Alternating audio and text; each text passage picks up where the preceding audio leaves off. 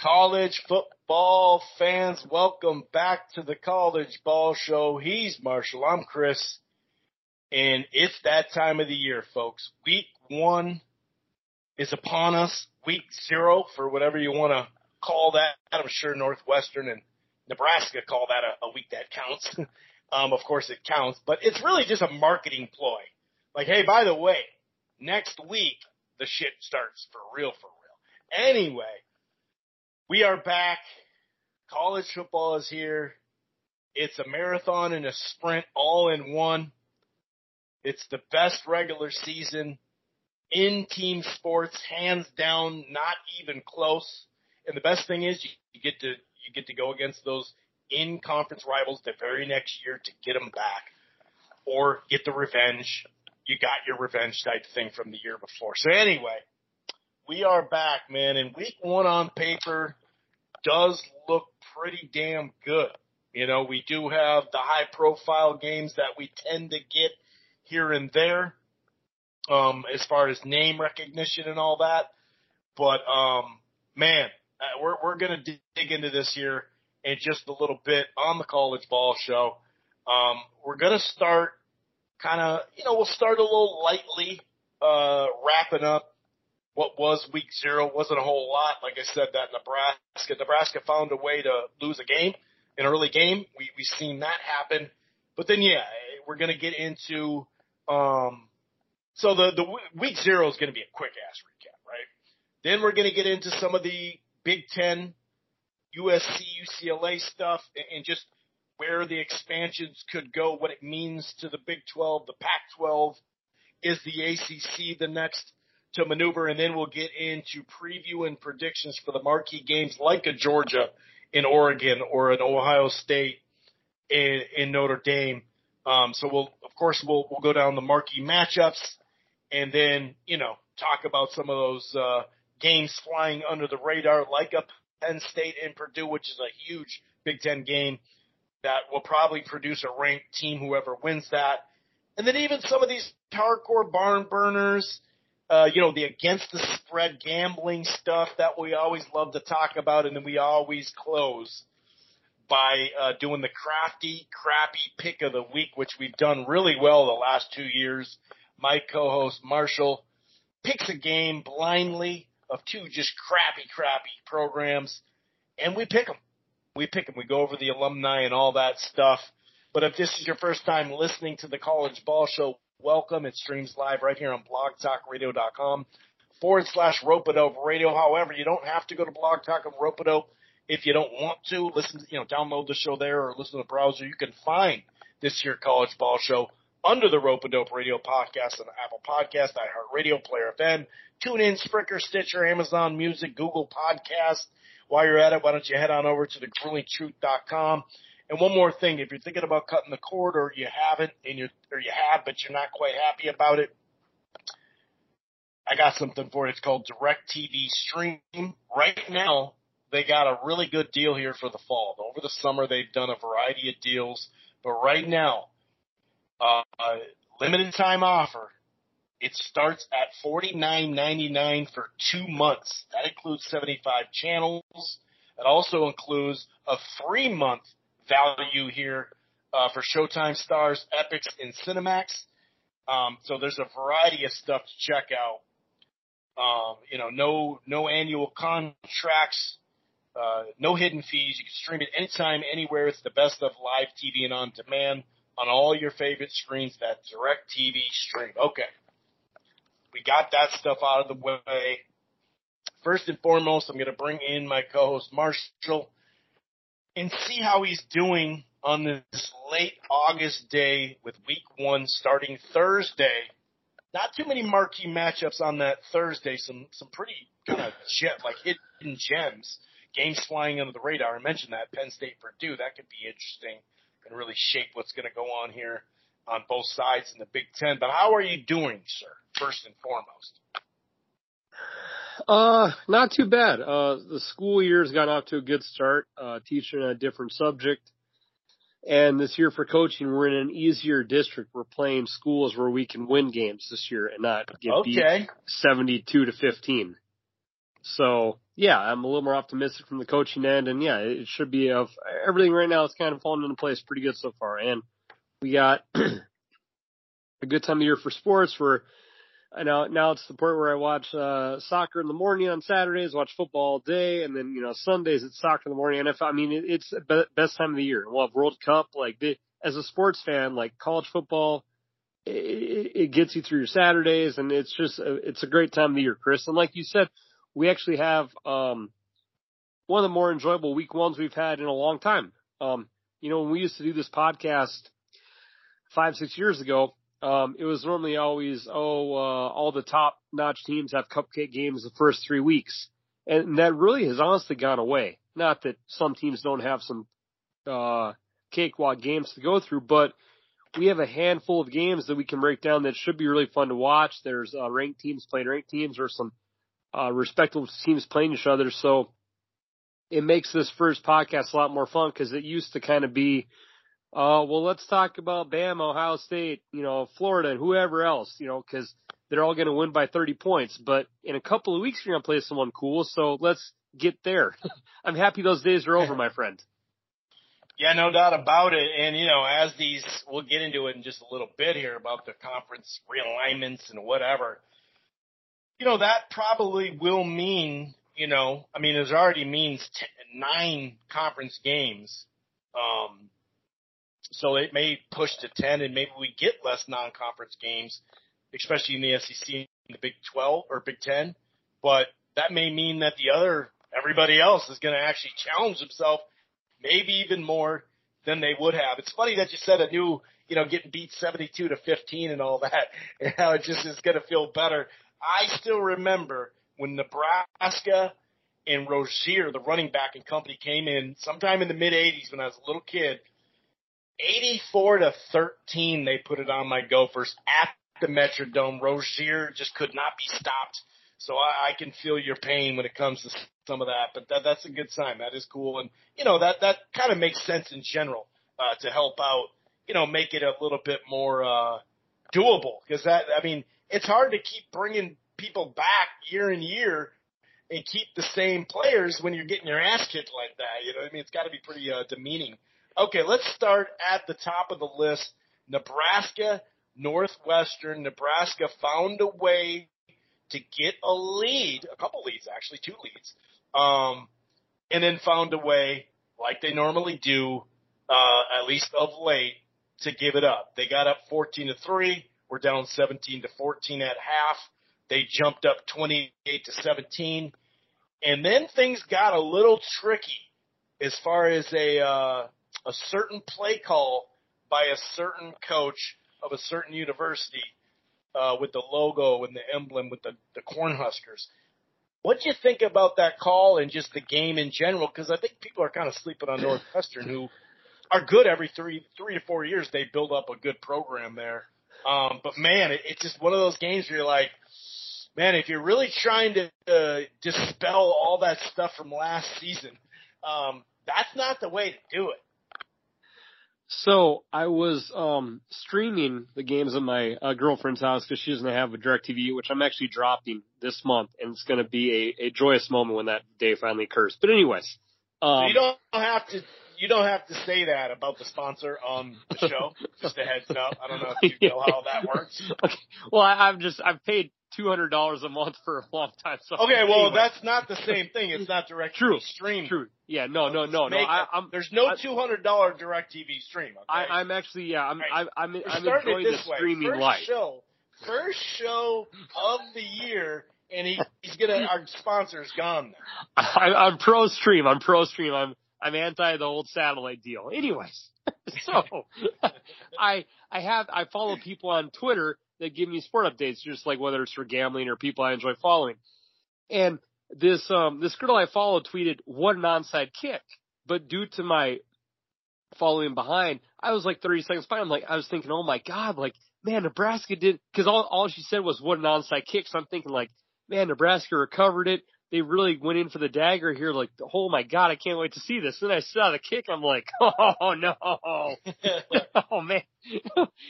so all I could see is people on Twitter probably saying Nebraska's back just to mock people because Chris, you're up 11. You you went through so much, you know, ripping in the press last couple of years, and rightfully you so. haven't won your anything. record is there's no your point record's in been putting, trash.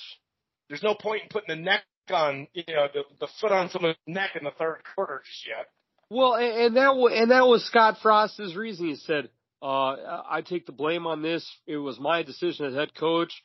I thought if we got that successfully done, um, that would really would ended the game." And in, and in fairness, that that is probably true, Chris. If you recover the onside kick there, you do probably go up. You know, you your offense was moving. You if you go up 18, the game probably is over. But they they had they had scored. They'd forced a turnover. They scored again. You're up 11. Like everything at that moment was going good.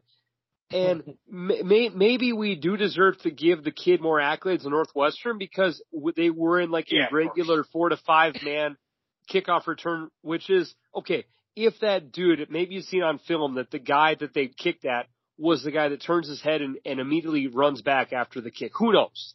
I'm sure they saw something, but after that onside kick, I was like, oh my god! I said that might have cost them the game because after that onside kick, you saw North Northwestern's like within like two plays, they had like a good 20 yards of uh, a nice 20 yard chunk run, and you could almost feel like the the stadium turned like immediately in that moment, even though it was like in in Ireland. But that was such a gutsy ballsy call, and it backfired, and then you end up losing the game. And then your head coach, who again screwed up, also had the nerve to tell people that his offensive coordinators and coaches need to call a more creative game. And it's like, well, if you're a Nebraska fan, like I, the quarterback kind of slipped up in the second half, but I thought the offense was pretty good. It's just you really, I mean, Northwestern, Chris, I, I'm almost certain. I, I don't have an exact stat, but I'm I'm 99% sure the last 20, no, at, at least 18 plays of the game by Northwestern were runs. They ran and ran and Fitzgerald got super conservative and kept running. So I would be more concerned about your defensive line because Northwestern literally was like, dude, we don't think you can do shit. We're going to run the clock out. And Fitzgerald went super conservative, had a couple of punts, got the ball back and kept running. And that's how they ended up winning. But yeah, that onside kick, man, if you're a Nebraska fan, yeah, just pulling out your hair. Neither of us are, but your your year's off to a good start. You're up 11, and boom, that goes the wrong way.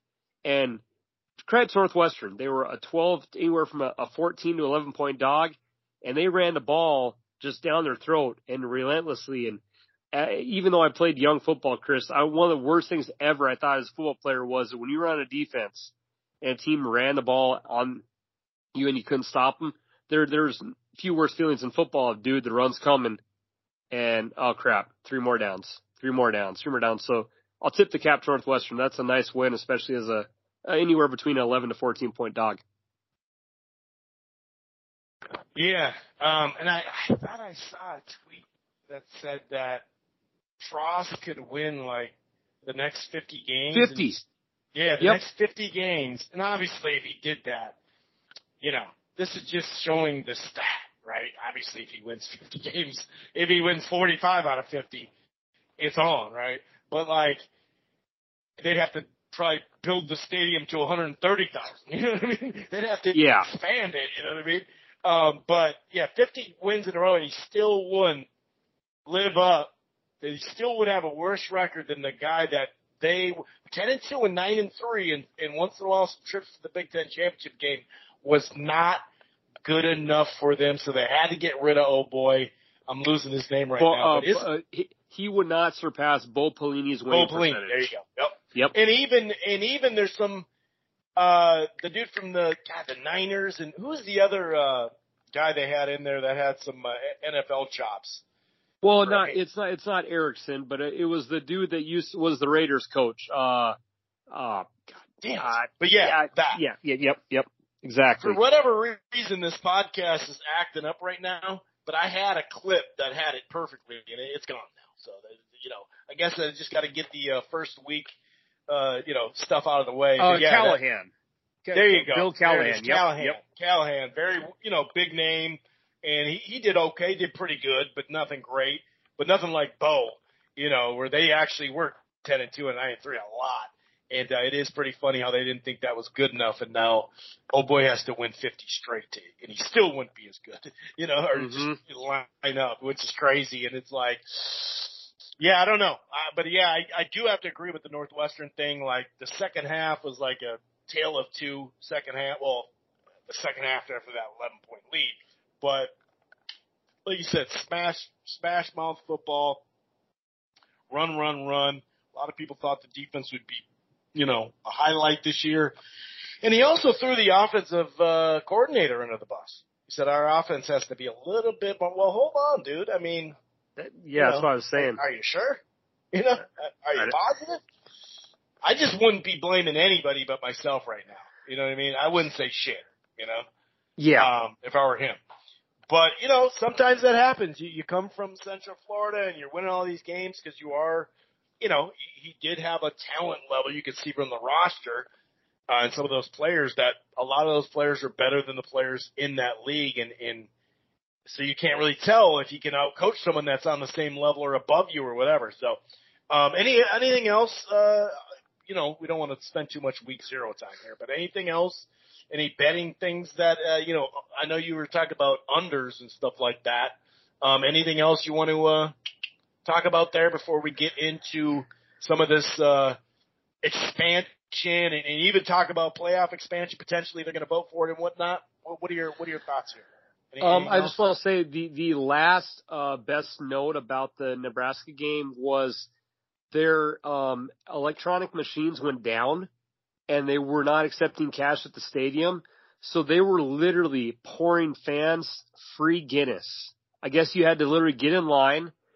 they would get, they would give you two and then you just get back in line. Like, I mean, I, I I'm a beer guy, but getting free Guinness in Ireland and going to a football game, especially near the end of the game, you know, like I know. Sometimes once you're already drunk, it doesn't matter what kind of beer once you're drunk. Oh, yeah, yeah, yeah. I mean, you'd assume the Guinness tastes beautiful over there. So yeah, the free Guinness dished out. It's like, damn, that I why why can't I ever go to a a Twins game or a Vikings game or a cow a Cowboys game where it's like, oh, that that eighteen dollar beer you're drinking, ah, well, ATM's down or the electronics down. Oh, give it to you for free. I'm I'm sure uh, Jerry Jones or uh, the Wilfs family would be fine with that, Chris. You know. I remember a funny story here. Uh, Mayweather Hatton when all the UK fans stormed over here, and uh, that's the only time MGM ran out of beer. Oh no shit! They ran they ran them out of beer. Yep. Yep.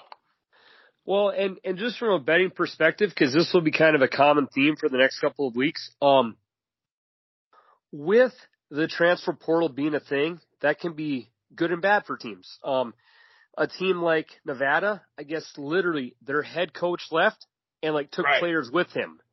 And Hawaii, they went through a huge mess. Players left. So now that you have players literally at free free reign reign to leave, um, looking for some unders at this time of the year is a good start because a lot of team, you know, Vegas is always going to kind of set an over under around like in the normally, especially for college football, in like the 50s, maybe 60s or really high 40s. But a lot yeah. of these teams, Chris, are so depleted offensively or have a new head coach or a new quarterback that Vegas is never or really they have new you. stuff that they got to fit in anyway, even the one that's it's going to help them. You know, yeah, doesn't mean week one they're going to be on the same page and, and ready to go. For sure. And, Vegas is never going to drop you any 30s or like low 40s in college football. So be on the lookout for some unders to hit. Like I did this week, I went under the Nevada game. That one stayed low. Ooh, North Texas low. UTEP. Um, yeah, so just uh, from a betting perspective, look at unders, especially with teams with maybe a new head coach or a new quarterback or, or teams that had uh, a lot of their skill talent leave because that's a nice angle to play. Now, eventually in four to five weeks, competitions too, like at oh, LSU yeah. right now. Yeah. Who's going to be the starter? Do we know yet? We don't know. You know, so September is going to be about that stuff too. Even the teams that, like I said, did upgrade. Yeah, and, and, and you know you're gonna you're gonna find angles that can benefit you. You just gotta do a little bit of research. But yeah, and um even hell, we even had the COVID bug pop up again. Uh Carolina was like over a 35 point favorite. Uh, but then Florida A&M actually had a bunch of people out with COVID. And, you know, that, I mean, I ended up covering, but COVID, COVID's something to research too, because even though we're hoping to move on as a country, I mean, if you're betting sports or wanting to watch your team play, um, Florida A&M had like 20 players out due to COVID. So that's another angle that hopefully it doesn't jump up too much this year and affect our games, but it's sadly not uh, gone entirely either. Yeah, no doubt about it. And speaking of that transfer portal, I do believe we'll see in the near future a limited window for that. You know, um, after well, the season you can transfer. Uh, like you know, I, I shouldn't say transfer, but get into the. Go ahead. What were you going to say? I was just going to say I heard they're supposed to have a vote this year that yeah. will allow players to transfer a portal every year they want. Because I believe right now you're only allowed to do it once. There's going to be a vote where a player can transfer portal every year. I think that's kind of crazy, but well, it is vote, what it is. Though. And you know what I mean? Huh? They're going to put a bunch of stuff up for vote, so it, sure. still has yeah. to pass. Um, but my thing is, I think they'll limit the window of the portal, meaning mid-season you can't get in the portal. Because oh, remember, agreed. that that makes you that disqualifies you. So all of a sudden, wonder if uh you know, I mean, you could get out of it again too. But there's some times where people leave campus or something, or or not go be going to practice, and all of a sudden someone gets hurt. Well, you could have been in that, you know, you could have been in that role or whatever. I think that they have to find, or even, you know, once the season's done, transfer portal's open, and then it's closed. You know, do you want kids being able to get in the transfer portal after spring practice. You know, by the time April hits in May, shouldn't we pretty much have our teams? Um, and that doesn't take away from what students can still do because hey, you can do it legally now and not have to wait. So there is a benefit already. So I do think that will. Uh, I think the the window will get limited a, a little bit, and I've heard a variety of things about that, but we'll see when it actually comes up to vote. Speaking of voting, while we're on the subject, we're going to talk about off the field stuff for a very short amount of time, just because we don't have a lot of recap, you know, from last week, obviously. But the playoff expansion, expansion, whether it's eight or twelve teams, um, you know, we were just kind of doing some research on Central Florida and Cincinnati, and you know how they closed the regular season, including conference championships. Um, and Cincinnati closed at eight uh, two years ago and Central Florida in 2017 closed at 12. Um, and then they beat Auburn, who was seven and, and 10 and three. They were ranked seventh with an undefeated Central Florida. Now, Central Florida didn't have a key win in there, a lot of key wins or you know non-conference wins to help them really boost up. We've seen Cincinnati uh, do some of that, you know, in the regular season, like the Notre Dame which was key last year, and that's why they were ranked a little higher. But that would likely, as much as we've talked about it, we're not going to go into what we think it should because they've already done that. Five or six teams, eight at the max, but five or six would be perfect. Uh, well, six would probably be perfect, whatever. But if we're talking about the SEC in, Big Ten being uh, an upper echelon power two, and then whatever happens, which we'll talk a little bit about, um, if you could do 12, that would likely solve all the non power two or the little guys, so to speak, the mid majors, whatever you want to call them. That's more of a college basketball term, but if you went to 12, that would solve pretty much all that stuff because then you do get a chance. You do get a chance as an undefeated team in a smaller conference to win the championship. You literally probably get a better chance than you've ever had uh, in the history of college football. Um, and I know people are going to go, yeah, but if you're the 10th seed, that means you got to play all, or you got to play your way in. But you know, we don't know what the, I mean, we already know what the Big Ten and the SEC is going to look like in two years. So you're telling me that's not hard to get through? You know what I mean? Uh, give me a break. So, uh, but they, they are going to do another vote on that. It's just a matter of if it's eight or 12. Eh, you never know. Maybe it would be 10 and they give the top two a buy. Someone's going to get some buys, whether it's the top four, top two, whatever. Um, so that is something that we kind of wanted to report. There, there is likely another vote. The last time I believe it was the SEC and Notre Dame that said we'll expand, but we're not going to allow conference champions, the Power Five, to all get in because the SEC obviously sometimes they have two or three teams, and if you go to twelve, they could have more.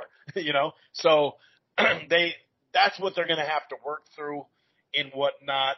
Um, let's move on quickly though to the Big Ten expansion. In two years, USC and UCLA will be joining the Big Ten. They just closed on their Big Ten deal um, that they have. They're no longer going to be in two years. Going to be with ESPN. They're going to be on Fox, CBS, NBC, FS1, FS2, and the Big Ten network, obviously. Um, so this would be the first time in like 40 years that they're not on ESPN. Some people are going, "Oh my God, how could you not be on ESPN?" But when you're talking about network TV and you include NBC, which it wasn't there, uh, basically for Notre Dame games, and CBS, which was SEC, because obviously the SEC is going to do a big, you know, ESPN deal. So, or did already. So, you know, that, that, as far as popularity and, and national exposure, that's freaking ridiculous to have those three. I mean, that, to have four, three out of the four free cable or free network channels that your games are going to be on, that is humongous. Now, the new deal is a giant deal and it can be fluctuated up to $10 billion. It matters who, if they do add, like we talked about before, Notre Dame and Oregon or whatever. Maybe they only add two, maybe they add four or six. We don't know. There is talks about Notre Dame looks like they're going to get an NBC deal for the next chunk of years and see where they're at. Um, Oregon, Cal, Stanford, Washington, those are teams. Uh, if all four, maybe Notre Dame doesn't come, they add those four. Maybe they only add two. They make sense for USC to help out the travel and also to keep some of those rivalries going, which is important. Um, but either way, the Big 12 look like, or the Pac 12 looks like it's going to get hit the worst because it's so hard right now to get the LA market. Um, now that USC and UCLA, which is actually the actual LA market, not Berkeley and whatnot, but as far as TV, you know, network, uh, market, it's going to be tough to get a, a sizable deal now. And if in fact Oregon and Stanford and Washington, if those fat, those teams go to the Big Ten, then it's very likely the Big 12 will be looking to add Utah, uh, Arizona State, Arizona, Colorado, and kind of pick up the pieces from that. The Big 12, they added some really quality mid-major type, uh, you know, teams. And if they could add like a Utah, um, you know, that that would be kind of interesting to add depth, both football and basketball for the Big 12. Real quick, ACC looks pretty solid. We've heard Clemson or this or that or Florida State or Miami.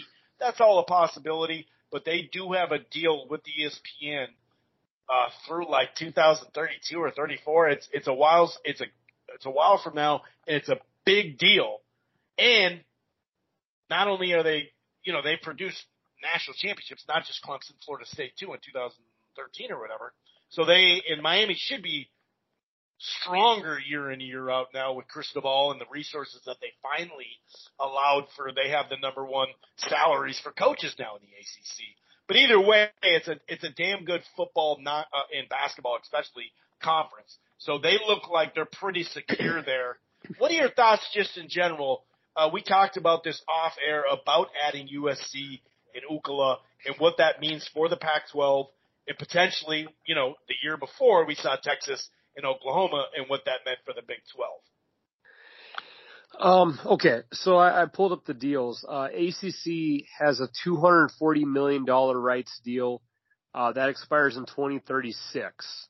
So they, they got that, they got that stuff etched in stone, brother. And a Big Ten reported annual payout of $1 billion expires in 2030. Um, with that being said, Pac-12, $250 million expires in 2024. The Pac-12 needs to finally They're in the biggest problem. They're in the pull their head out of their ass and realize that the Pac-12 network, and again, I'm a guy that has had every streaming sport package available known to man. And even my best friends, I, I literally cannot recall Yeah. ever going to a friend's house that said, dude, I got the Pac-12 on tonight to watch. Yep. Uh, Been to a USC, bar, USC play know? Wazoo. Oh God, no, yeah, because anything with DirecTV or that, or even even did like it's the Pac-12 has been such a hidden network, and it, they they've just ruined an opportunity to just make their sport so much more enjoyable to watch. Yep. So And we've made fun of it this whole time, and we saw the writing was on the wall. you you need to be involved with a market and get rid of your or if you're gonna have a Pac-12 network, which is cool because some like there's the Big Ten network, which is I've watched a lot of sports on the Big Ten network in my life, whether it be football, basketball. You know, they're showing they'll show like girls volleyball. They'll put wrestling on. Like it's a great marketing tool for your conference, but let people watch it. You know, Right. so the give, give yourself a network that can showcase the talented programs you have. Like any, and I'm sure there's people do enjoy watching like volleyball, wrestling. Like you, you showcase your athletes, and you're going to find some niche sport fans too. But it's a positive. Right. But they they have hidden themselves, Chris, literally since I've almost since I've known you. I mean, I well, I met you in like the uh, 08, 08, and I almost feel like it, it, it was probably a deal back then, or was really close to it. So for the past 15 to 16 years, you've literally you've had to struggle to find Pac-12 games on that were not being showcased on Fox or ESPN. You know, so figure that figure that stuff out. Even if your conference does lose a couple of people, one of the reasons it might be happening is because you screwed this up, so you have time to fix it. Um, with that being said, my only little quick thing on the bigger conferences, which I'm with you, it, I think it is going to be more fun. We're going to have some tremendous loaded conferences down the road uh, that they'll, they'll continue to get stronger. I my only wonder is that let's say we do end up having more teams join conferences down the road, will it will it create kind of a a higher level of like the the big power conferences and will there be an even bigger gap between the littler ones? That's my one fear. I mean, I, I don't, I'm not like a, an alumni for some small school or anything, but my only fear is that if, if the bigger schools hop in the bigger conferences for TV contracts, I think you will eventually have a wider divide in college football, which I think is unfortunate, but money talks in this country. So yeah, that would be my one fear of that 10 years from now, we continue to see the, well, man, the Big Ten, the SEC, and the Big Twelve are getting stronger, and and and I and I get that now nowadays not a lot of smaller schools can't compete uh, for a national title, but you all there's still kind of a sense of like the conferences are kind of all on the same level field to an extent. I think that that gap will continue to expand, and I just kind of fear what that does for college football. Maybe I'm or college sports in general. That's my only like ah man. If if you keep going one way, the other, I think the little guys are going to keep falling down the other way in regards to money. But that's, I mean, I'm not an economist expert either. So that's my one thing. But as a sports fan for watching games, it should be beautiful uh, that will only make Saturdays, Sundays, and or whatever day of the week for sports better. Yeah, and if you look at the Pac-12, I believe that that Oregon team that beat um, Florida State the year after they won, when that weird play with Winston that he Remember that weird play that yeah, like went into Oregon? Crab legs, yeah, yep. T- touchdown and that they got beat. I think that's the last. I think that that game, or well, they won that game, so they played in the. You know, I think that's the last time that they were in, um, the playoff, a, a Pac-12 team. I'm almost positive. Jesus. Um, so it's been a while. Yep. And that's kind of my point. And I and I can understand um because it is going to be the SEC and the Big Ten, and then there's probably going to be the ACC, and I, I'm I'm anticipating the Big Twelve just because sure. of what they've already added. Uh, they've already added when they lost. Pac-12, their contracts up right, you know, very quickly, like you said. So, um, they at least added right away, and they could. They're looking to add more, especially that Utah. I think that would be helpful, you know, especially in, in football. But um, and so there'll be layers of it. And I hear that. You know, there's been a divide since college football started, basically. Sure. Um, and, you know, I can relate to, cause, you know, you want to have a chance, right? As an alumni, as someone in the state that follows their local squad, whatever, in a city, because obviously there's multiple, sometimes multiple D1s in one state and all that, as we know. Yeah. Um, so I get it. You want to, man, I just don't feel like I have a chance, you know? But I can relate to that because ever since I've been alive, the Minnesota Gophers have never had a fucking chance to win the national championship. That's just pot, that's just facts, right? In sure. the 80s, uh, Rickey Foggie, we went to back to back. I think it was like 86, 87 or 85, 80, I can't remember, but I was, you know, pretty young then. So you know, I, they've always sucked for the most part. Now, you know, recently in you know 2010s, it's gotten better under Kill and now under Fleck, and hey, we're you know we're still not going to win the national championship. You know, so and then as far as even the four we have now is a better system than what we used to have, and I think people kind of romanticize the past, but you'd never, it, it, I should say never, but it was rare to have one and two play, period. It was a lot of times one and four and, and, and two and seven. You know, it was all with the conference alignments. You know what I mean? So as far as the bowl games, um, so you've never really had a chance as a small school. You just haven't. You know, then you can go back and say, well, Minnesota back in the day, Minnesota has six national championships, but the you know they haven't won one since 1936. You know what I mean, or whatever. So, or 1960 or whatever. So they had a great run from like you know the early 1900s, uh, like 1910 or whatever, to like 1960. Man, they were a, a damn good. But, but that's a long time ago, obviously. So you've never had a chance. And true, if you add 12 teams, then you can actually make an argument you've never had a better chance to win the national championship because you still don't have to go into a big league. You can go 12 and 0 in a decent to mediocre league and get in with a chance. And like I said, I already see the argument coming from the media. Well, you got, if you're number 11, you know how hard it is? Well, you know how hard it's going to be to win the fucking Big Ten and the SEC now? Do you, do you understand? And that's another thing. When you look at this thing lined up, especially down the line if Oregon or Notre Dame came in with the Big Ten, and you look at the SEC and the Big Ten week to week, we're talking about the best playing the best. Those matchups are gonna be wild. And, even if they have to go to 10 conference games and two non-conference, okay, big fucking deal. You're gonna play so many quality teams, it won't matter. It really won't matter. And then your non-conference games against elite are going to be at the end of the year instead of the beginning. So, you know, I just think it's big business, no doubt. And I just think the popularity of the sport to the casual fan, because you know what the casual fans like? They like dominant programs. They like best against best. That's what they like. You can even see in the NBA. Until you get LeBron against Golden State and Steph Curry, the ratings go down. Same with the Bulls, those three runs, you know. People love to see dominance. Now I'm not saying I want to see Alabama win every year, and it's a lot of us rejoice when they don't win it, right? Because we know in a couple of years or maybe the very next year they're going to win it. I mean, for Christ's sake, Saban called last year a rebuilding year. You know what I mean? So it's like we've never had a fucking chance. So it, the realistic thing of it is if it goes to 12 especially, you'll never have had a better chance as a small school to win a championship. It's just factual. This isn't opinion based. That's factual. Um, but yeah, I mean, it is what it is.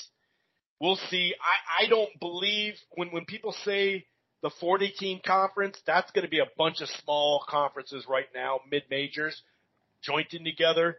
Um, we've even had debates about will it be 20 or 25 to 30. I don't believe the Big Ten is going to be 25 or 30 because just off money, you got to pay them all of that, you know. Now, some may come in and they don't get full payment until they're in for six years.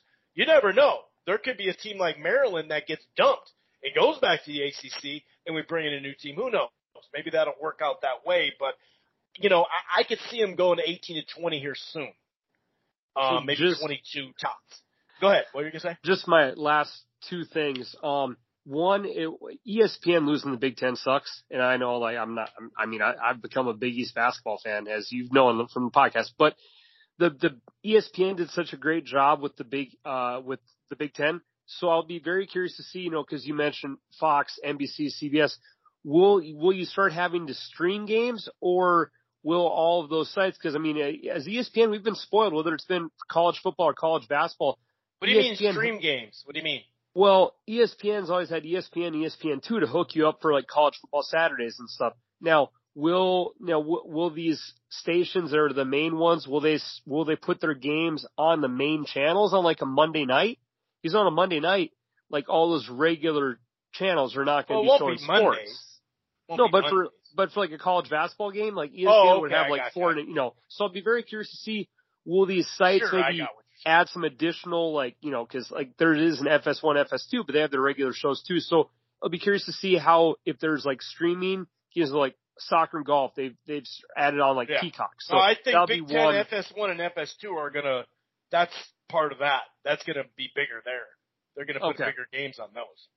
So that, that that's a good question. I yeah, it, yeah, you know, with streaming becoming more of a thing, it, it's a positive, but also there's loopholes where like hell, this year bars across the whole country now are probably figuring out how the hell do I add Apple TV so I can have people in my in my Yeah. uh, restaurant for hosting It's Thursday Night Football. Amazon. Yep. So uh, yeah, Amazon Prime. So it'll, Yep. the the just from that standpoint, it'll be it'll be curious. But yeah, I think that was my and um, CBS Sports Network too. yeah yeah. That'll probably be in there I'll too. be yeah, I'll be curious to see how that all how that all um uh plays out. But, But the Saturday games, as far as football, because that's what runs this whole thing, obviously, to have Fox, CBS, and NBC is ridiculous. so that is fucking do you huge. think to I get the last part here? Do you think NBC will have to adjust their time slot for Notre Dame because Notre Dame's always kind of had a monopoly on um NBC? Well, they're gonna curious. they're going to get six home games or eight, seven home games, and then the rest there. But yeah, I mean, it's it's never always it's not always prime time with Notre Dame games. Normally it's always like that two thirty in the afternoon, but a lot of times that's like that's always kind of been the SEC game of the week time too. So I'll be yeah, I'll just be curious to see how they hand, and I'm sure they'll do it right, but I'll be curious to see if they add streaming or additional channels just to make it available because that is the one good thing now, Chris, in the time we live in for sports is you have you have to pay five to ten bucks per app, but there are many ways to watch many multiple games. So I hope that they find ways to make that productive and don't pull some idiotic Pac-12 channel. I don't think they would do something like that, but no, hopefully it's done. the money doesn't tell you that it's going to do that. Yeah, you know? yeah, but hopefully it's done in a good way. So And CBS already has the 2:30 slot locked down for the most part, like you said. True. So they're just going to push in their best games. You know what I mean? And NBC is going to do a deal with Notre Dame. It's not finalized, but it sounds like it's gonna. So Okay. um, they're not going to get what they asked for, 75 million, because that had to do with there was a rumor about them trying to get the Big 12 in there. Like, hey, if I can get some Big 12 games in there with Notre Dame, could you give us 75? It still looks like they're going to get 50, 60, 65 or something. Um, but obviously, if NBC's in the business with uh, Big 10, they're not going to worry too much about uh, the Big 12 at that point. But to get the marquee games on the marquee channel, that's that's where that popularity in casual fans, that's where the payoff will be. I really think that. And then ABC is tied with ESPN, so the SEC does have still network TV. You know what I mean? And another thing is CBS is rarely, besides usually it was the uh, LSU and Bama game that would be the prime time, right? On on CBS. Usually CBS doesn't do prime time games. It's ESPN and Fox and NBC, like you said, once in a while. So ABC, I think they'll still own a lot of that prime time market with the SEC biggest game of the week type thing. Let's get out of this though. It's 42 minutes into it. Let's get into some of these marquee matchups as we get through this stuff. Let's go with the, you know, some of the biggest marquee matchups. I mean, just off rankings, two against five. I mean, Marshall, two against five, ABC. Might as well kiss this matchup goodbye on ABC in a couple years. But Ohio State and Notre Dame, two against five, man. I mean, this on paper, wow. But then you have 17 and a half point favorite. And obviously, Ohio State bringing back, you know, a stud wide receiver, a stud quarterback among all the layers that they already have running back involved. You know, it's, it's Ohio State. What do you think about this? Because we talked about off air, and the one thing that stays with me, and we were talking about this, Ohio State generally starts the season slow. And every year we go through this, man, it doesn't seem like it's the, I don't know, man. Ah, boy, they barely beat that team until the second half. They pulled away from a mediocre team, you know, all this stuff, right? And then come November, they start to prime up shit. Even in 2013, I think it was when they won the championship, they lost to Virginia Tech. And then by the end of the year, remember they were matched up with, with a, a very good, I think like ninth ranked or something like that, um, Wisconsin team and they beat the brakes off them. And people were still like, "Oh, they don't, they don't deserve to be four because of that Virginia Tech loss." But then obviously they went on to win the national championship. What do you think, though? I mean, even my Gophers hung with them last year. They do start slow in September and even October. Ohio State does. Now, obviously, the argument back is, well, they're returning their quarterback. How slow are they going to start? I think that you're seeing um, a little pre-bias for Notre Dame because in in theory, most time, Chris, if you're if Ranking you're wise, yeah, if you're the fifth ranked team in the country and you're playing the second ranked team, you probably shouldn't be a 17 point dog, you know. But I, just that that that just seems, you know, I, I don't know that that just seems kind of crazy to comprehend. Now, is Ohio State really that good? Maybe, maybe, maybe. Uh, the I think the bigger questions for Notre Dame, like Brian Kelly's been there for a long time. He had a he had a, a very solid program in in order, and he's left now to give himself a fake Cajun voice and make some weird techno videos. But he's gone. So the biggest thing I've heard from all my listening to Vegas people and sport talk is the fact that this new guy Freeman's got a lot to do. Like, how's he gonna? It's his show now, and is it a situation where he's gonna run into a program that's been solidified and he can just take over and you know, ride the coattails? Or is he to maybe try to do something different himself? Or, you know, like Notre Dame, even though they've, they've been kind of a brunt of a lot of jokes, they've been arguably a top five to six program consistently for getting wins the past handful of years. It's just Especially they weren't. They, the you know the the the the hard it's hard to get into school. You got to add that layer too. Yeah, and just they weren't Bama good. Like if it wasn't for Bama, Notre Dame might actually have a title or two in the past 10 years. And I say that kind of almost makes you want to smile and laugh, but it's true. Like Bam has ruined your party a couple times. So you've been a, a solid program, but your head coach left. You did lose some talent. Well, hell, they seem to have a couple players get drafted every year, but is a new guy in the program going to cause the team to have a, a bit of a sluggish year or will he add on to what's been a solid program and improvise and make some better changes, maybe make them become a team that has the potential to beat the Ohio State, Clemson, or Bama, which they've not been able to do. So I, I don't know. Um, but I do think the 17 and a half point spread is either people are way too much in love with Ohio State or Notre Dame is getting way overhyped, um, from a power ranking standpoint because there, that, that spread, that spread speaks volumes as to where the teams are currently ranked and I can almost see it starting out tight, right? And then midway through the third quarter, yep, Vegas is right. They won by 22 or whatever. You know what I mean? Mm-hmm. Um, I'm stuck on this. I gotta admit, I'm stuck on this. Week one's always tough. September can be tough. Um, just because these rankings, like you said, it does feel, I, I'd have to well, I don't know if I'm agreeing with you, but I, I believe you're right on the nose with Notre Dame might be a little overrated, um, just ranking wise. Uh, and you know, we talked about how traditionally under Meyer and under Day, they, you know, Ohio State has started slow. Well, is it going to happen every single solitary year? Probably not, right? Probably not. They'll probably, maybe this year they're like, yeah, you're right. That's how it's been, but we're ready to go we're returning so many guys. We got our quarterback. We got our stud wide receiver. We're going to be just fine. So, do you think they'll cover? Do, do you? I mean, I got Ohio State winning. I don't. I think we're both on that page. But do you, 17 and a half. You think they could do it by uh what would be what three scores? Uh, well, it'd be a little no, over three if it's field goal.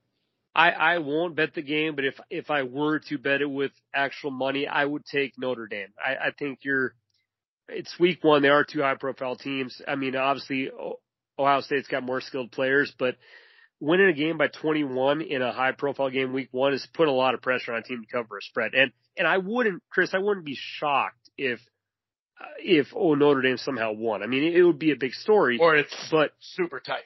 But I mean, hell, Oregon came into Ohio State and whooped their ass last year, you know, so it wouldn't be the craziest upset in the world, you know, if it were to happen. Now, if Utah State beats Alabama this week, we might have to do a, a surprise podcast Saturday night at like 10:30 at night. But this would be a, a decent decent win, but not shock the world and like tabloid cover win, you know. But I, yeah, I, would, I mean, I, I don't know if decent's the right wording, but yes, I do. Would, I do. And and by the way, ass kicking, they lost 35 to 28. Now they didn't get their ass kicked. Let's just calm down a little bit. Meyer's oh, not oh, well, there the, anymore. You do know that, right? Uh, know, I can't, I can't believe Fox hired him as an analyst again. Way, way to show morals and to the, how many people in the world could talk football and you bring back that, that, I'm not, I almost said the word gentleman. That would have been a complete mishap. You bring back that guy. Good Lord. Uh, anyway, yeah. I, am gonna stop. So I, I you said with real money. What about monopoly money? Would you do anything with monopoly money? Monop- monopoly money. You you want to you want to bet um Notre Dame money line. Yeah, right. it's, it's probably it's probably paying you pretty well, my friend. You're gonna buy up some Parkway and Boardwalk and all sorts. Yeah, yes, okay. sir. If that hits, yes, sir. I'm with you on the Notre Dame stuff uh, as far as you know sneaking under that 17 and a half. It's just ah, man, it's hard to get a dominant win like you said in a high profile game. Um, first game out, that that is tough, no doubt about it. Now, kind of funny, and this is how Vegas and, and college football works sometimes, and it's kind of the whole point of what we're talking about as far as the SEC and the Big Ten, right? This is an exact uh, replica before they've expanded. This is what we're dealing with. We got number three Georgia against number eleven Oregon, an Oregon team that is built differently now, um, thanks to Cristobal. Uh, they're they're more like Utah, even though them and Utah don't play Utah and they're fine. Um, like you said, they they went. You know, was that on the road last year too? Right? That was that was on the road. Uh, Oregon, Ohio State. Wasn't yeah, it? they, yeah, they walked into the horseshoe. Yeah, and they won. Um, on paper, man, Georgia returning champs. They finally got over the hump. Kirby Smart. They lost 17. You know, I know there's only 11 starters on defense. It felt like they lost 17 starters on defense, is what it seems like. Because you had what nine of them got drafted, five of them in the first round. The uh, body stacking safety went to my uh, Viking squad here, by the way. Um, we're looking at 17 points. 17 points. Is this one a little bit more on par? Because let's not forget the big game Bo Nix. Oh, wait a second. Did I just say Bo Nix in a, in a big game winner? Because uh, now Bo Nix is with Oregon. Does that mean they finally turned the? No, okay. So what, what do you think? Seventeen. Now, do you feel like Georgia can ground and pound and grind away, much like Utah did last year, or will Bo Nix be the difference maker? Georgia in this game. Again, if I'm still, with the defense? Is it only going to be uh, 13th ranked instead of you know ninth ranked instead of number one? I mean, what's the fall off here? I won't lie, Chris. I, I, I'm still bitter. I bet a, a a nice what you would call sizable chunk of money for my standards of living on Bama to win the title. And if it wasn't, if that wide receiver doesn't, if that wide receiver doesn't tear his knee, like, dude, I, I think Bama wins that game. And it had one lucky ass pass in the fourth. Oh, I'm, I'm allowed to vent, sir. So, oh, yeah. Um, but and, and, but this Georgia team, I still don't believe that the Stetson Bennett is next coming of of, of even a even an old uh, Greek god because he had a defense last year that literally took care of him and put him in a numerous grade field position. That defense was elite, and yeah, that makes that makes a elite. that makes a quarterback's life a lot easier. Now, is he a complete bum? No, but um, you you you lost a ton of guys from the defense to go pro. So I don't even when like Saban those guys or Dabo or you know mm-hmm. they use the term reload. You don't reload a defense. Yeah. And and again, I'm not saying this was the Miami defense from back in the day, but you don't reload like Miami did when they had that incredible team.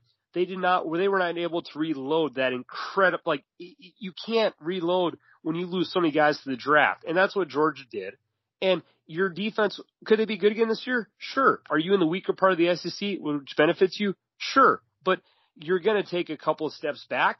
And with having a lesser caliber defense, that puts more pressure on your offense. I think that makes you more of a neutral team. Like there were games last year, Chris, where the average starting field position for Georgia was like, oh well, they they, they started on their own forty all the time. Well, shit, I, you you probably could get a, a bum quarterback to make your team look pretty good if you're chilling the forty every possession. So with all that being said, I think Oregon covers just because I think you're going to have to, there's a lot of new pieces going in. They might be good pieces. Georgia might hang in there and be just fine of a team this year that can be a top 10, top 5 team. But I think you have too many people going in day one that are not quite as good as last year. And with that being said, the Oregon, again, we talked about the start of the show, new coach. How, yeah, that's another, uh, who like we said Notre Dame's coach Bo has something to prove. So does Oregon. Bo, Bo Nix, Nix has something to prove. Amen. He does, sir. Yeah, but for random fact, did you know that statistically, I heard this on a podcast from the summer that he throws like the most accurate eight to twelve yard pass in like college football in the past two seasons. Put him in the West Coast system, dude. Put him in the get Jerry Rice and put him in. Get Terrell Owens and Jerry Rice and put and Taylor and put him in the West Coast system, dude. And it's a wrap. He'll live up to his pops. Um, I'm with you. I think Oregon. Will, I got Georgia winning, but I think I'm sneaking 17 points. I think it's doable. Uh, I, I would I would bet some I would I would bet a little money, a real money on yeah Oregon plus 17. That that's a, again a le, a, a hefty sum of points. All right, we're gonna go. We're gonna keep with this ranked ranked for ranked team uh, head up matchup. You know what I'm talking about. Number 19 Arkansas, who took a turn for the better last year, against number 23 Cincinnati. Now we know Cincinnati's without uh, the the QB there, obviously. Speaking of defense, you know, Georgia lost a ton of starters, as we know, but, you know, the, the combination of a longtime starter and Ridder, who could just make plays, uh, improved with his arm, but really would just make plays outside the pocket and just, you know, that they had it going, obviously. And then they got like six or seven, I think it's five to seven, I think it's six, uh, NFL players drafted on that defense, including the the two corners, you know, which That's were Sa- Sauce Gardner. Yeah. So I mean, when I'm looking at this, and then Arkansas, who, you know, was it was it Auburn that they beat? They beat someone solid, but they almost they had a really tough schedule. That's one of those teams that we documented that we'll document through this year that you go, oh, they got a big win, but dude, look at their schedule. It's going to be rough. You know, Auburn was like that last year too. A couple other teams we'll talk about. A&M's like that, but Arkansas looking like they're going to turn the page a little bit based off last year anyway. Had some really tight games, man. I mean, they, they played, I mean, they, they, they lost to Bama 42 to 35. Um, you know, ended up beating a, a down Penn State team, lost to, you know, they, they, they, they beat Mississippi State. That was the one that, but they lost like that. There was one team game that was just super close. Oh, it was Ole Miss, wasn't it? I think it was Ole Miss, like fifty. Good old Lane 51. Kiffin. Yep, nah, I knew it. Fifty-two to fifty-one. yeah, they beat A and M. That's what it was. They beat A and M. They beat Texas. It was like, here we go. That quarterback, big old dude, um, looking like a playmaker. I think that at home, when it what appears to be 91 degrees weather with some humidity, I'm guessing in Arkansas it's going to be a little bit more humid than uh, there in Cincinnati. Um, I like Arkansas in this matchup, and I think they're going to cover. Uh, what is it, six or something like that? Yeah, I like six, Arkansas yep. to win this game. I think that they're the one going up. I'm not trying to say Cincinnati's going to take this drastic fall or anything, but this is a they lost defense, stud quarterbacks or uh, stud quarterback and cornerbacks. I like uh, Arkansas, the Hogs at home to get it done, sir. I think you have to f and win this game for Arkansas, Chris. I So I, I don't I don't care what sabermetrics say. They probably have the hardest all around schedule in the whole country. They host a ranked team in Cincinnati. Then they play South Carolina, who last year, despite starting the season with a fucking teacher, coach, quarterback, won like six games.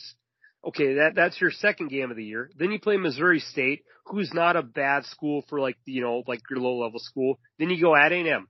Then you play Bama. I forgot about the teacher coach, dude. The- the- Yeah, but, but they, and they, I forgot they about- winning games. They didn't have an effing quarterback. So South Carolina's good.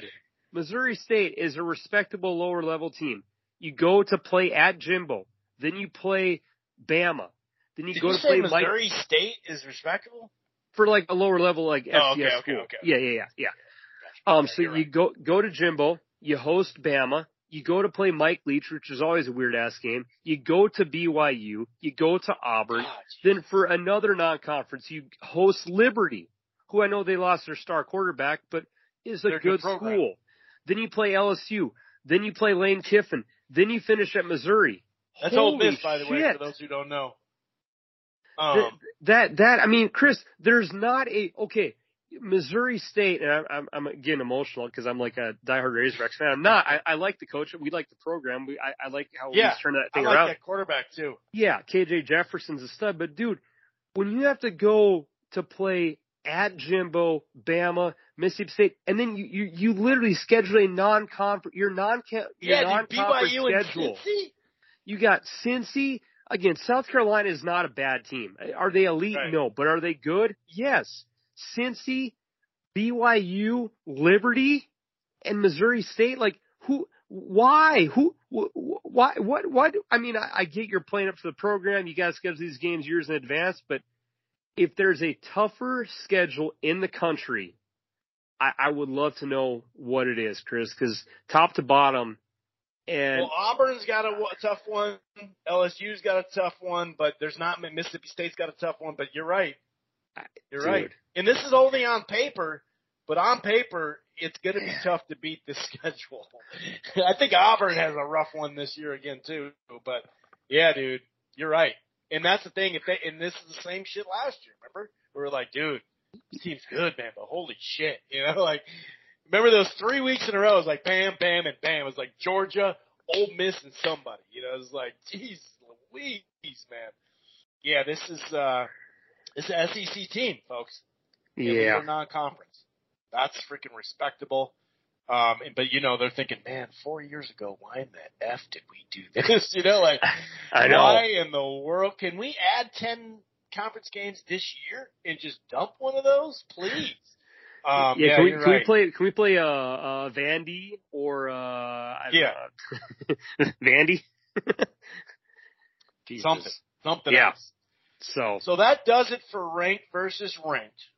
Um, as far as I could see, I believe that is. Yep, this, that does it for ranked versus ranked. Um, let's just scatter around Monday well, night. Speaking of, I was Go speaking of the SEC though, um, the, the, this point spread, Chris, is actually close. Um, at six o'clock on ESPN, um, Utah travels to play in the swamp. Um, this might be my most fun anticipated game of the day. Just I, I know that, that there's no fellow rankings, but the the spread is close. Florida, you never know like What quite they're going to be. that? They that that's that that's that Saturday night too Saturday night. Yeah. that that should be um all right so from just from a, a vegas side there are, there have been some people that have been sprinkling a little bit of money on utah to win it all and people betting utah with like some okay money to to actually make the playoff and you say that because it's kind of a three horse race in the pac 12 this year people seem to think that the pac 12 champion is either going to be utah oregon or usc so just from a, a roundabout standpoint chris if utah or USC or Oregon could run the table or go like 11 and 1 or something, there is a, a very reasonable fair chance that they could make the playoffs. So if you're Utah though, this would be a very impressive, despite Florida not being ranked, a very impressive week one, high quality road win in the SEC. Um, Utah is normally always Yeah, on the kicking, road. Oh, yeah, I was going to say Utah is a dominant home team, but going down in the swamp, I'll admit maybe it's not quite what they've been for the last few years, but it's still going to be a good win at Florida. Um, for positives, Utah returns their uh, starting quarterback and uh, with a solid coach and about as solid of a program as you can have that does Yeah. not have an SEC or Big Ten label attached to it. Um, I have no idea what to expect out of Florida. They said they've been kind of in crisis mode the last couple of years, it seems. Do you think that Utah starts off their hopeful dream season with a win in the swamp, or I mean, I know we we have we I literally have heard nothing about Florida, but how, yeah, how, what's your gut say? How do you think this one goes Saturday? Yeah, I mean a three point favorite on the road. That is that is telling, but I think it's deserved. I really do, and I'll tell you what. If the Pac-12, let's be honest, they're not going to secure a good deal. It's impossible. It's impossible. It's just impossible. So this dude might be done. he, if I don't go to the Big 12, I'm out of here, dude. Who, what's the next vacancy? Maybe he'll take over at Ole Miss. Okay, I'm sorry. I didn't mean to do that. I apologize. Okay. Don't don't, don't be ripping Kiffin. means, no, but that only means he's going to Bama in a couple of years. That's all I meant. Well, uh, yeah, yeah, yeah. I yeah. meant. That's all True. I meant. Oh, okay, I hear you. All right. um, if the quarterback at Florida didn't change his nickname. I'm just kidding. That's a joke. It's a joke. Okay. Did you hear about that at all? You know what I'm talking about? The AR-15. Yeah. Okay. That's a joke. That's a joke. I know it's not funny, but it's kind of funny. Um, I like Utah to get this done. I do. I, I do. Uh, with the points, I don't think you know. I don't think maybe it'll be a field goal at the end and they win by three and you know I fucked everybody over. but no, I like it. I think they'll win. I think they'll win. Uh, it'll be competitive. You know, I don't think I don't think it'll be some kind of you know they're going to win by three touchdowns or, or maybe not even double digits. But I I think that they find a way to get that done. That coaching staff, the head coach, like I said, the new wrinkles they can bring to that offense just minorly. Uh, that dude get more comfortable in general. We always know when you get a good, you know, you have a good year, that next year that generally is like, okay, we know what he can do. Let's do these other things, especially week one to scheme up stuff that hasn't been on film. Maybe someone will shut it down, you know, down the, down the line, but just fresh stuff. I do like Utah. Uh, and this is big because like you said, it's a must, must win if they want to, uh, you know, get over the hump and actually get to Pac-12 to get a uh, playoff entry uh, that hasn't happened since that Oregon stuff that we mentioned. So I do like Utah to win and cover at Florida. Yeah, and okay, so that game starts at six, and then the uh, Notre Dame Ohio State game starts at six thirty. So that that you can, if you got a couple TVs in your living room like me, or you got a side by side or a laptop or something, uh, six and six thirty, those are some very quality games. Um, I think, like you said, we've kind of hit the the most top name ones. Um, I love the the Thursday, the best Thursday night game, which is actually when it officially kicks off. We know week zero, we we realized the Cornhuskers took it out, but Penn State at Purdue on Fox, seven o'clock. Penn State is a three and a half point favorite. Purdue is just, I mean, that quarterback. Well, both quarterbacks, when they're healthy, for Penn State when he's healthy, obviously has had a damn good career. Um, but that offense mixed, you know, will they be, they lost some defensive players too, uh, Purdue. Penn State's used to losing players because they recruit high and relatively speaking, they've had a lot of success in the last five to seven years or whatever. Um, but if Purdue wants to turn the page and win the big, you know, cause they're the dark horse, them in Nebraska, and I guess you could say Northwestern, because now they got to up on Nebraska um, as the dark horse. A lot of, well, not a lot. Let me let me rephrase that. People are picking Purdue as the dark horse to get to go through the Big West or Big Ten West and get that done. Well, we talked about the cross rivalry stuff from the Big East. Home game, right out the gates. This would be big. You think Purdue can uh, knock it off because they got a good coach and a hell of a quarterback, and they generally put out a pretty good defensive team. And last year they made noise, did they not? They dan- they definitely made noise last year. Yeah, I, um, it's it's tough because just because Purdue's offense for the last couple of years they've had like a literal stud receiver that gets like 1200 yards a game. Yes. And, and they and they lost him. So you're you're um God, it's like almost like for the last handful of years, Chris Purdue, just with their coach, um, he, he's like a perfect schemer. And it's almost like he's that game on the schedule you don't want to slip up on. Like it's like they pull that out, uh, that Jeff Brohm. It's like he's a master at like yeah. getting a team ready to pull off an upset game. But it's you don't have that feeling because it's week one opener. So it, it you I feel you got it like Penn State's favor because they're probably the better, more talented squad. Um, Purdue lost their stud stud receiver in Bell. That dude was a freak. Well, they've yeah, had Bell and more. Like they they they've had some very talented players. But so long story short, I guess I gotta favor Penn State just because if this was like a week seven game, I'd be all over Purdue. That that coach that time to work his system. Yeah, Hell, right. They pulled they pulled off an upset last year, and he was using three quarterbacks in Iowa. He, he literally yeah, used it took him a while to actually land on that one. You're right. Yeah, and, and and it's like if you're Iowa, you're like, dude, holy shit, what what what coach in the world finds a way to rotate three quarterbacks in for different schemes? Like you can't game plan for that shit. So Brohm is a mastermind coach. I love the guy, but again, that is a time of the year to use them. And just like I, I remember I bet Purdue last year to beat Sparty and they did. Because again, they were at home, pulled off an upset. But there's no real, I mean, sure, the crowd would be going crazy and it would be an upset. But, um, I, I feel like it's just too early in the year for Purdue to work their magic. So I will take, oh God, I hate saying this. Okay. I would bet Purdue not to win. I'll, I'll, I'll phrase it that way, my friend. I'll phrase it that way. Oh, that's why I love you. Ah, that's great. Now, Penn State, before they lost Clifford, okay, he was a damn good college quarterback. Okay, not picking him in the pros, nothing like that. But he's damn good. The, he's been damn good. He's won some big games. Last year, we know Wisconsin wasn't good. They got, you know, they they they stepped up at the end of the year, and man, I, they had a chance in the Big Ten West, but I think somebody. Oh yeah, the Gophers beat them. Okay. Anyway Wisconsin, they beat Wisconsin. They beat Auburn. They almost beat Iowa 23 to 20. That's when Clifford went out and they started losing.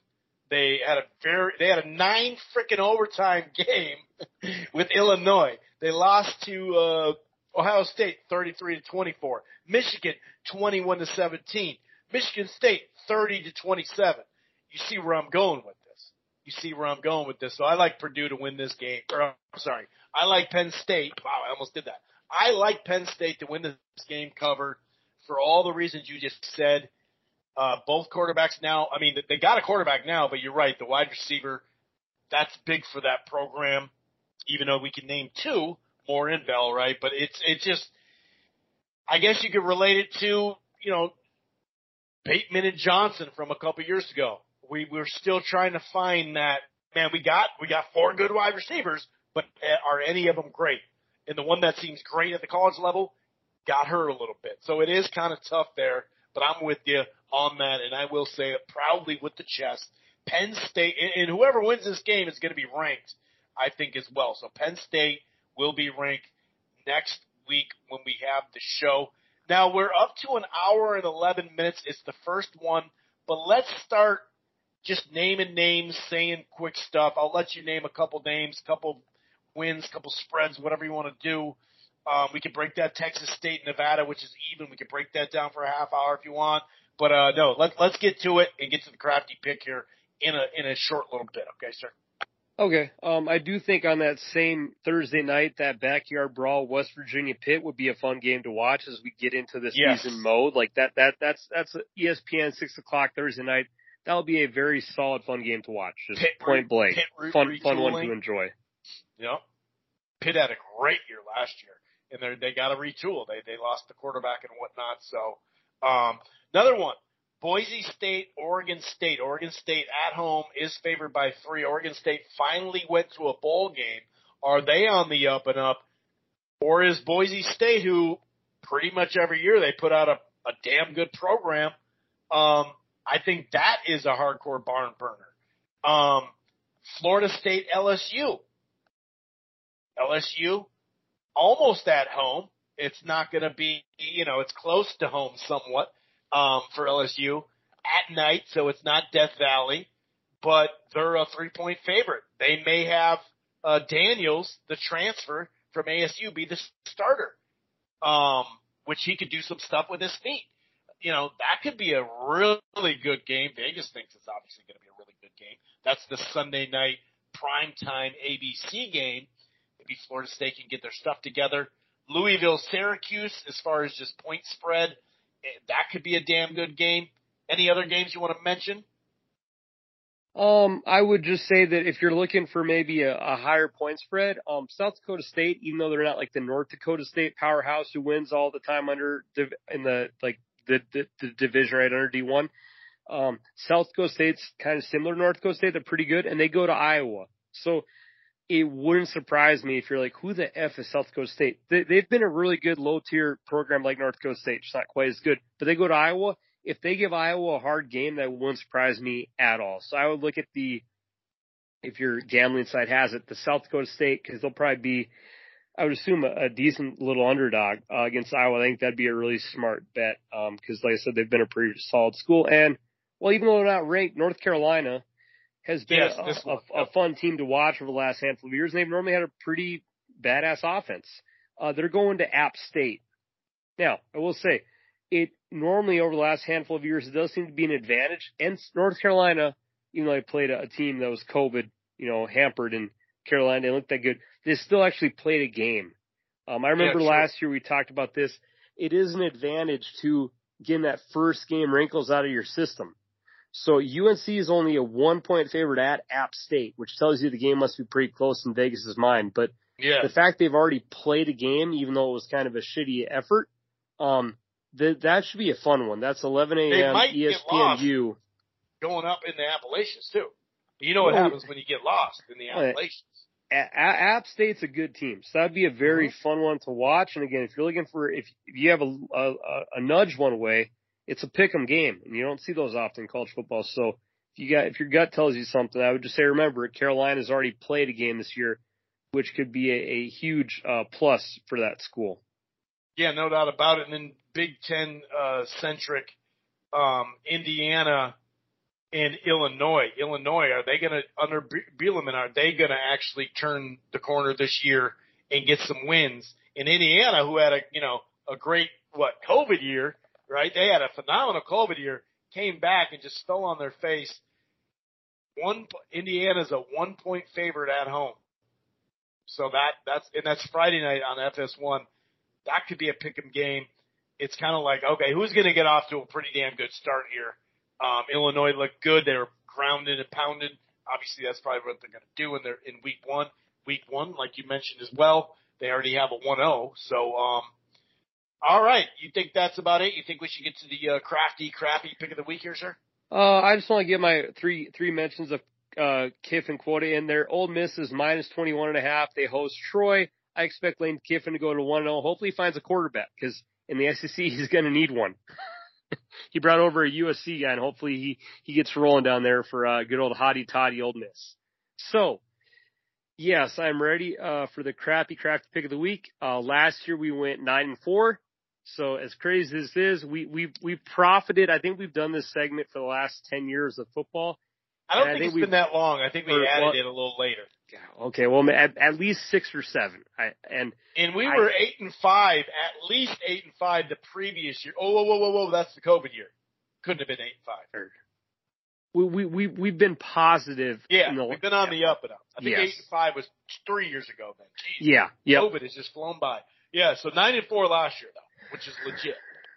All right, so we're starting Toughest the pick, year. a, toughest pick too this year because I, I it, we don't have the stats in front of us. We're starting the year off. Okay, um, this game is a, a a seven point spread. This is the best one I could find. Um, Duke Duke is playing uh Temple. What day? We're we're going on a I believe this is a Friday night, my friend. Friday night. This game is a And this a, isn't basketball. 6:30 p.m. kickoff on the ACC network. So I think if you're a DirecTV person, this is in like the 790s. Um, Wallace Wade Stadium expected 82 degrees. Hope there's not torrential downpour because we know the weather's been crazy of late. In Durham, North Carolina, where uh, a, a former coach retired after a loss. Um, Duke is a seven point favorite, a 51 and a half point over under. Uh, you get in the door for $15. I heard, I heard Coach K may actually flip the coin toss for the start of this game. Uh, Chris, And that's what is your- Seats, correct? uh, We don't have a I, sponsor, but we're trying to get it. I would, I would assume so. Yes. Uh, what does your gut tell you as, uh, the John Chaney Temple Owls go visit Coach K's honorary coin toss game Friday night, 630 for a classic former Big East ACC basketball football showdown? Well, it's just just go figure. Uh, my internet went a little, little funky, so every once in a while this happens uh, for some odd reason, and I can't even break down the game right now. Um, yeah, I shit. I can't even. I don't know what the hell's going on. It won't. It won't click. ESPN every once in a while just gives me issues. Let's see if I just take my internet off. God damn it, dude. It's the it's the first week. It's the first week kinks, dude. Okay, there we go. I just did it on my computer. All right, good. Oh shit! Hold on. Bringing me to. I don't want to go to the the owls. Okay, here we go. Here we go. So you know, week one, like we said, is funky because you know we don't have Owens 5 against 0 4. And, you know, we, we don't have the crazy stats to be like, well, one team's giving up 40 points per game, the other one's giving up, you know, 48 points per game. So we don't have that, but we do have, when I look at the last six opponents for both sides, right, from last year, last five opponents, all of them L's. Every last one of it's L's. So we got a lot of L's going on. Um, Temple's closest game was 38 to 14, uh, at home with Navy. Um, and it doesn't get much better on the other side. Pitt 54 to 29. so I'm going to go based off quality of opponent. Okay. I'm going to, as far as losing, right? I'm going to go, I'm going to go with the Duke Blue Devils and ESPN's on board because according to ESPN's Football Power Index, 75% chance, almost 76% chance. Uh, they were able to put up 29 points on Pitt, who we know, you know, they had a damn good year. I'm going to go with, you know, about what, six to eight, ten years ago, Duke actually had a good program for a couple of years. Remember that? That's yeah, and that and that coach, that coach Cutcliffe left. Yeah. Mm-hmm. Um, Duke, I'm going with the Duke Blue Devils in the first week. This is a usually you throw back to the 90s. This is a hell of a basketball game, uh, 80s, 90s, but we're on the football field. Vivid seats, like you said, a ticket as low as 15. I'm going with the Duke Blue Devils to kick off, try to get uh, 1 and 0 in the crafty, crappy pick of the week. And as I wrap this up, as we've done this for the past three years now, I like to do an alumni battle where I name people who've gone to both schools to see which alumni is stronger. Um, well, uh, Duke, obviously there's a ton of basketball players. Uh, Kyrie, Grant Hill, Laettner, Redick, Seth Curry. Um, Adam Silver also went to Duke. I don't know why I actually blanked on that. I feel like that was news to me. Um, Carlos Boozer, a guy from Alaska, Rand Paul, the crazy senator, uh, you know, they, they have a very sport heavy, um, alumni. Okay. That's fair. Uh, also a couple of uh, news anchor reporters. See how um, quick he's going through this? He's just flying through the Duke stuff. Go ahead. Uh, T- Temple has a, uh, former comedian actor, uh, Bob Saget. I'm guessing John Oates from Hall and Oates. Uh, the singer Diplo. Um, oh, here we go. Adam McKay. Uh, Hall, oh, Hall Notes. Uh, that's how they got together. Daryl Hall also went there too. Hall, okay, oh, Hall Notes. All right. Okay, I like, you. See, I you like that. Cool. Yeah. segment. I didn't know that. Uh, Eddie Jones, a former, uh, a, uh, we're, we're talking basketball here, you know, uh, the great Eddie Jones from the Miami Heat. Uh, Well, and after and- that, and, man, uh, it wasn't it originally uh, the Lakers? uh, it, it could have been. I think so. Uh, and there was a, a musician named Jared Hasselhoff. Um, I was looking to see if he was related to David Hasselhoff, but he doesn't appear to be. So, um, and if he, even if he was, it would be a knockoff anyway. So it doesn't even count. with, with that said, the first, um, alumni battle of the year clearly goes to Temple. When you have Hall Oh and come Oates- on, dude! when Stop. you have Hall and Oates, it, it, it's a, it's a unanimous decision. We we value music on this program. He's, we're Uh, talking to a North Carolina fan here, folks. If you if you if you're new to the show, he's a North Carolina fan. I thought he was going to say that Temple did not win this one. You know, like how he the Penn State thing he had an issue with. I thought that's how he's going to say it, but no, he went the other way. He went with the fake news way. Um, Diplo is a very well respected American DJ. Uh, crafty. How long has that been? Uh, you know, exactly. I, I I think as you said, it's about time to wrap up the show. So again, Chris is picking Duke to win the football game. I got Temple to win the first Battle Alumni of the Year, and that's a beautiful way for this show to end.